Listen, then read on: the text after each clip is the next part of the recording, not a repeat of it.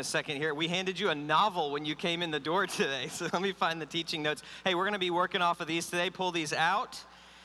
Those are the teaching notes. My name is Jared Kirk. I'm the lead pastor here. Happy Memorial Day to you. We are so glad to have you guys here with us. And um, we are almost as equally excited to have JP Licks after the service today. You know, I feel like if you come to church on Memorial Day, you deserve free ice cream, you know? Good for you guys. So, today we're closing our teaching series called Unshakable Faith. And faith is so important in your life. Faith is there when you're scared. If you've ever uh, shown up on that first day of work and you've been anxious, or you've shown up on that first day of school and you're a little bit nervous, you know what I'm talking about? You need faith. Faith is important when the circumstances of your life feel out of control and you start worrying, and the people around you are doing things and you just start getting really worried and you have trouble sleeping at night. You need faith. Faith is important when. Um, when you have somebody in your life who is continually mean and disrespectful to you, and you just don't know what to do about that person. And it could be on the playground, they call you the name the wrong name every day on purpose, and you're a boy and they call you a girl's name. Or it could be in the office, someone who never grew up and is still disrespectful and rude every day of their lives. There are bullies whether you are 6 or 60. Can I get an amen? right?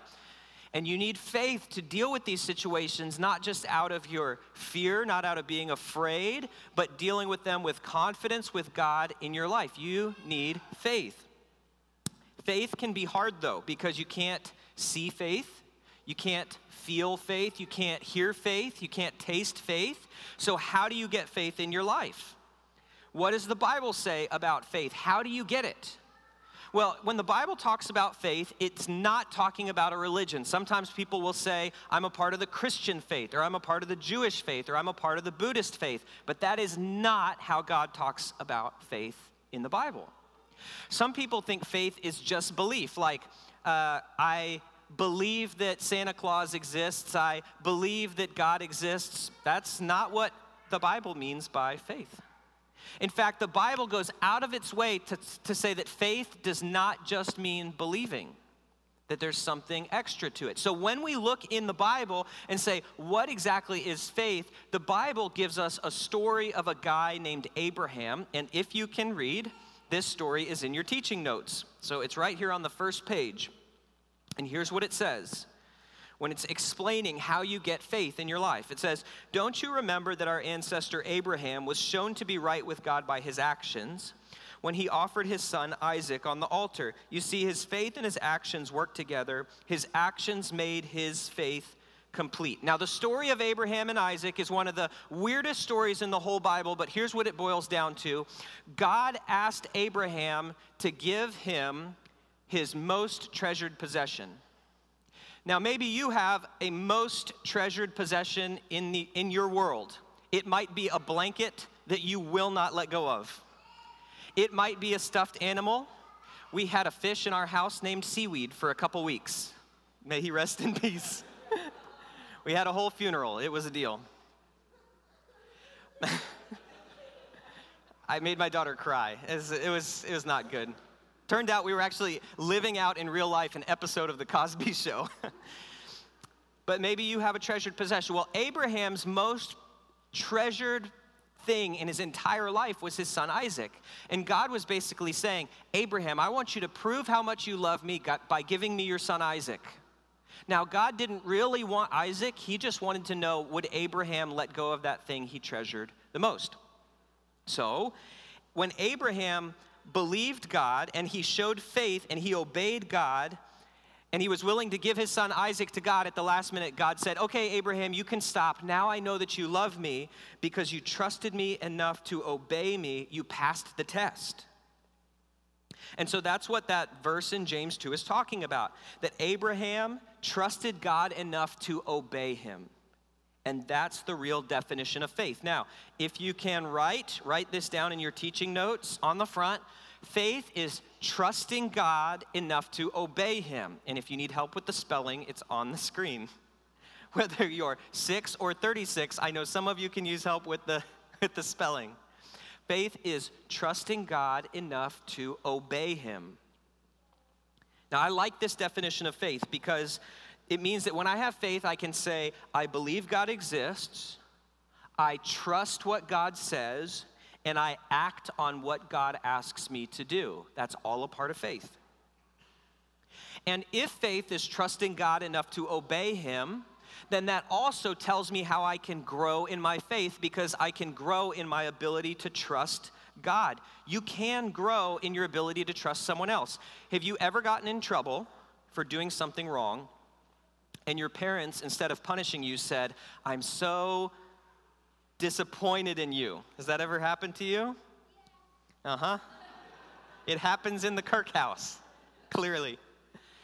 I'm so disappointed in you. It's hard for me to trust you now, they might say. And so, how do you rebuild trust when trust has been broken? Well, you've got to obey every time and over time. And so you can't just obey sometimes, but not other times. That's not going to build trust. And you can't just obey for a couple days and then stop. That's not going to rebuild trust. You have to, you have to obey uh, every time and over time. Well, it works the same way with God. When God shows up in your life and comes through in your life every time and over time, your trust in God grows. Your faith gets bigger because God comes through every time and over time. So let's think about Abraham. How did Abraham get to the place where he would obey God by offering God the most important thing in his life, his treasured possession, his son Isaac? How did he get that big of a faith? Well, it turns out that he had been flexing his faith muscles his whole life. He had been growing in his trust of God. And there was a cycle that was happening in his life. And here's what it looked like First, God would test Abraham. Then Abraham would obey God, and then God would bless Abraham. This is on the inside of your teaching notes. First, there's testing, then there's obedience, and finally, there's blessing. You see, so God would test Abraham, Abraham would obey God, and then when God would show up in Abraham's life, Abraham would learn, oh, when I obey God, good things happen to me. When I trust God, good things happen in my life and my trust in God grows. Um, I wrote down, you know, the very first time Abraham had to do this, it was about God um, saying, Abraham, you've been living in your parents' basement long enough. And so you're going to have to leave your parents' home and you're going to have to move to a foreign country. Now, I'm telling this to you today, children, just to prepare you for when you're 18 because you can't live in your parents' basement forever. This is, liter- this is pretty close to what God says. Let me read it to you. The Lord had said to Abram, Leave your native country, your relatives, and your father's family, and go to the land that I will show you. I will make you into a great nation. Listen, I will bless you and make you famous, and you will be a blessing to others. So, can you imagine how scary it would be to move out of your parents' house into a foreign country? You wouldn't know the language they speak. They would all wear funny clothes, and even worse, they would eat funny food, and they would expect you to eat the same funny food all the time. But God told Abram to go, and Abram obeyed God, and then God blessed him. That's the trust building cycle we talked about. God tested him, Abraham obeyed, and he was blessed. Abraham became one of the richest men in the entire world at that time because he moved out of his parents' basement and moved to a foreign country like God told him to. See, God, Abraham learned that when you obey God, you are blessed, and his faith grew big. So that by the time God said, Would you offer me your most treasured, special possession? Abraham could say yes. So, just like Abraham flexed his faith muscles and he got stronger in faith, we can do the same thing. So, here's how this applies to our life. How do I build unshakable faith every day? I obey God in the little things. I obey God in the little things. You're never going to have big, unshakable faith until you flex those faith muscles in the little things and you obey God and are blessed, and then your trust in God grows. I thought about this in the Bible. There's another story of a guy that has huge, unshakable faith. His name was Daniel. And you probably know Daniel because he got thrown into a den full of lions. Well, the kids know the story. He got thrown into a den full of lions because the king said, You can't pray to anybody except me, the king, for the next 90 days. I think it was 90 days. And 30, thank you. I knew you were here for a reason. 30 days. And um, Daniel said, Well, I don't care what the king said, I have to obey God. And so Daniel went up into his room with the windows open so everybody could see. And he got down on his knees and he prayed. And then he got thrown into the lion's den, and God rescued him out of the lion's den. Well, that was a pretty bold move. So, how do you get to a place that you have faith that's that big? Well, you start by obeying God in the little things. You know what the first thing God ever told Daniel to do? Eat your vegetables. First thing, take a look at it. You don't believe me. Daniel chapter 1, verse 8. Daniel proposed in his heart that he would not defile himself with the portion of the king's food, nor with the wine which he drank. And David says, Please test us for 10 days on a diet of vegetables and water, Daniel said. Daniel had these funny dietary restrictions. He could only eat certain foods, like our next door neighbor doesn't eat meat, he only eats vegetables, he only eats plant cheese. And that's kind of Daniel. Daniel had these special rules on what he could and couldn't eat. And he wasn't going to break those rules. He had to obey God when it came to eating his vegetables. And as a result of doing that, Daniel was blessed. Guess what happened? Show the trust building cycle again. God tested Daniel Are you going to obey me with the vegetables or not? And Daniel said, I will do it. I'll eat nothing but vegetables and water for 10 days. That sounds about like the worst punishment you could possibly have, doesn't it? Yeah, well, edamame? You would just eat edamame, okay.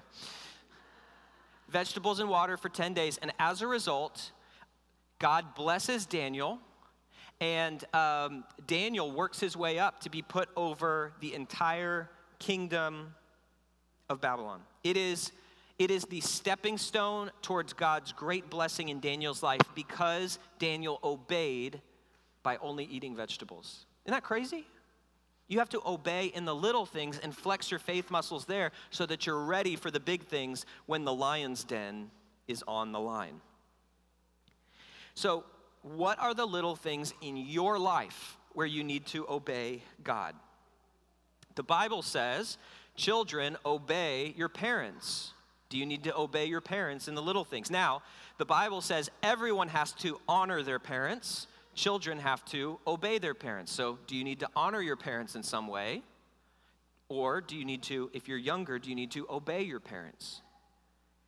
You, is there a little thing where you need to obey God in terms of bringing Him His full 10%? When you make a dollar, in our house, you get a quarter for every doggy bag full of poop you pick up.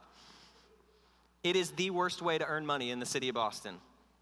But every time you earn a dollar, you bring 10 cents and give it to the Lord. So, do you need to honor God with the full 10% of your life? And, and we do that whether you make $10 or $100,000. Do you need to be careful with your words? The Bible talks about not making promises, just saying yes if you mean yes, and no if you mean no. And when you say, yes, sir, yes, ma'am, I'll do it, you go do it. So, do you need to obey with your words? Do you need to make sure you're speaking kindly, that you're encouraging others and lifting them up with your words? Or how about refusing to sneak? Here's something that never gets talked about in church sneaking is a problem for children, and have you noticed it's also a problem for adults too? When you sneak, it is dangerous to your soul because you're not letting anybody else in on your life. You're closing yourself off to the, the life giving words. So maybe to obey God, you need to stop sneaking to get extra screen time or office supplies or fill in your blank. So, what is the little thing in your life where you need to obey God? Now, on the connection card today, it actually says, my next step today is to begin to obey God in the area of, and maybe you need to write that down. And then here's a question because when you're actually tempted to do the wrong thing, I know how hard this is. Temptation is tough. So here's a question that I sometimes ask myself to help myself choose the right thing. What blessing might I miss out on if I don't obey God in this little thing? What blessing might I miss out on if I don't obey God in this little thing? Because God's blessing follows obedience. Maybe God wants to give you the blessing of more self control. Maybe God wants to give you the blessing of more responsibility. That's what happened in Daniel's life. Maybe God wants to give me the blessing of less supervision and more freedom at work or at home. Maybe God wants to give me the blessing of putting me in charge of things. Maybe God wants to bless me financially. Maybe God wants to bless me with even more faith. All of these things can come when we obey God. So that's the question that I ask myself. What blessing might I miss out on if I don't obey God in this little thing? Now, as we close our time today, because I promised you it'd be a shorter message, you know, all this talk about obedience and blessing, if you're not used to God, if you don't know God really well, it can be kind of confusing because you, you might start to think God just rewards people who are good, and that's all there is to it. It's like a transactional relationship. But that's not how it is with my kids. I don't love my kids because they're good. I want my kids to be good because I love them. And it's the same way with our Heavenly Father. And think about it, He even wants to be known as a Heavenly Father, not a heavenly reward giver. All of this talk about obedience and blessing comes out of God's love for us, right? When you obey and follow God's law, you are blessed. And that's why God wants us to obey, because He wants us to experience blessing in our lives. In fact, the Bible links together the ideas of obedience and love. Look at what it says in John 14, 21. Jesus said, Whoever has my commands and obeys them, he is the one who loves me. Can you do nothing but disobey your parents and still claim to love them? I don't think so. Because when you're in that kind of relationship, to love them is to obey them. In fact, in my house, we'll often talk about this when things maybe aren't going real well. We say, like, if, if you continue to do this, you will receive a punishment. We say, or maybe we'll say a consequence if we're feeling like really enlightened 2019 parents, right? Same idea. But there's a better, re- like, I want you to obey. And if you have to obey so that you don't get a consequence, fine. But there's a better reason to obey and that's because you love and honor and respect your parents. But there's an even better reason to obey, and that is because you love and honor God and you want to do the right thing. So there are better reasons to obey. And to obey God is to show your love for God. That's what Jesus says in John 14, 21. But not only is obedience about us loving God, all of this comes out of God loving us. God loves you. God loves you, and that's the number one reason why you can trust Him. That's the reason why, if you're not sure about this, you don't know if you have faith, the reason you could start to have faith today is because of how, the, the reason you could start to trust Him today is because of how much He loves you. You know, Abraham, Abraham had to be willing to give up his son to God to show his love for God. But God actually gave up his son for us, his son Jesus, to show how much he loved us. Jesus died on a cross and then he rose from the dead. And he did that so that if you put your trust in Jesus, he will forgive you from your sins. He will give you the power you need to change, to break bad habits, to live with self control, and he will give you an eternity and a future home in heaven. And he did that because he loves you. John 3:16 says, "For this is how God loved the world. He gave his one and only son so that everyone who believes in him will not perish but have eternal life. And that is the best reason ever to obey God, is because of how much he loves you. So that's it. Faith is trusting God enough to obey him. And we do that because he loves us.